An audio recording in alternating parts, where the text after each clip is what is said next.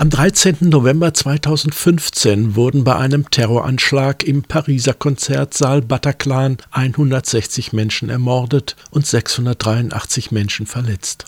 Einer der Täter, ein 27-jähriger Franzose mit algerischem Migrationshintergrund und eines der Opfer eine 27-jährige Französin. Täter und Opfer waren am Ende tot und ließen ihre Familien zurück. Zwei Jahre später versuchte der Vater des Attentäters Kontakt zu den Eltern der Opfer aufzunehmen. Viele lehnten diese Anfrage ab. Viele reagierten überhaupt nicht.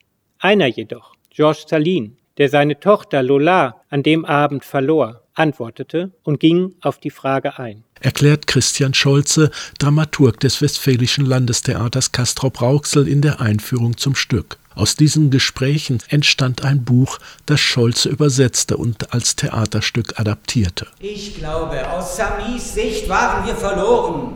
Und wahrscheinlich hatte er das Gefühl, nichts mehr zu verlieren zu haben. Meine Tochter Lola hat sich im 20. Arrondissement eine Wohnung mit einer Freundin geteilt.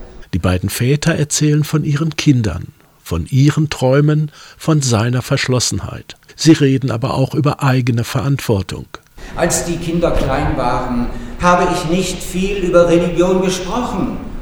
Gab es einen bestimmten Moment im Leben Ihres Sohnes, wo Sie dachten, er könnte auf die schiefe Bahn geraten? Beide berichten, wie sie den Tag des Massakers erlebt haben und die Stunden danach und wie beide Eltern ihre Kinder im forensischen Institut zum letzten Mal gesehen haben wie Lola auf dem berühmten Friedhof Père Lachaise beerdigt wurde und der Attentäter außerhalb anonym begraben wurde. Wir begruben ihn, nachdem der Friedhof für die Öffentlichkeit geschlossen worden war. Es war stockdunkel. Niemand war über den Ort oder die Zeit der Beerdigung informiert worden. Wir waren allein. Ich weiß nicht, wie das Paradies aussieht, aber, aber da, wo wir an dem Abend waren, da, da sah es aus wie in der Hölle. Das Gespräch der beiden Väter kann das erfahrene Leid nicht wegwischen, aber es hat sie am Ende doch näher gebracht. Aber Eltern können für die Taten ihrer Kinder nicht verantwortlich gemacht werden. Deine Worte geben mir Kraft, Hoffnung, Leben. Wir haben eine Botschaft. Es ist möglich, miteinander zu reden. Und das ist die wertvolle Erkenntnis dieser Gespräche zweier Männer, die in diesem Theaterstück formuliert sind und von den Schauspielern Neven Nötig und Wolfgang Wieringer mehr als eindrucksvoll auf die Bühne gebracht wurden.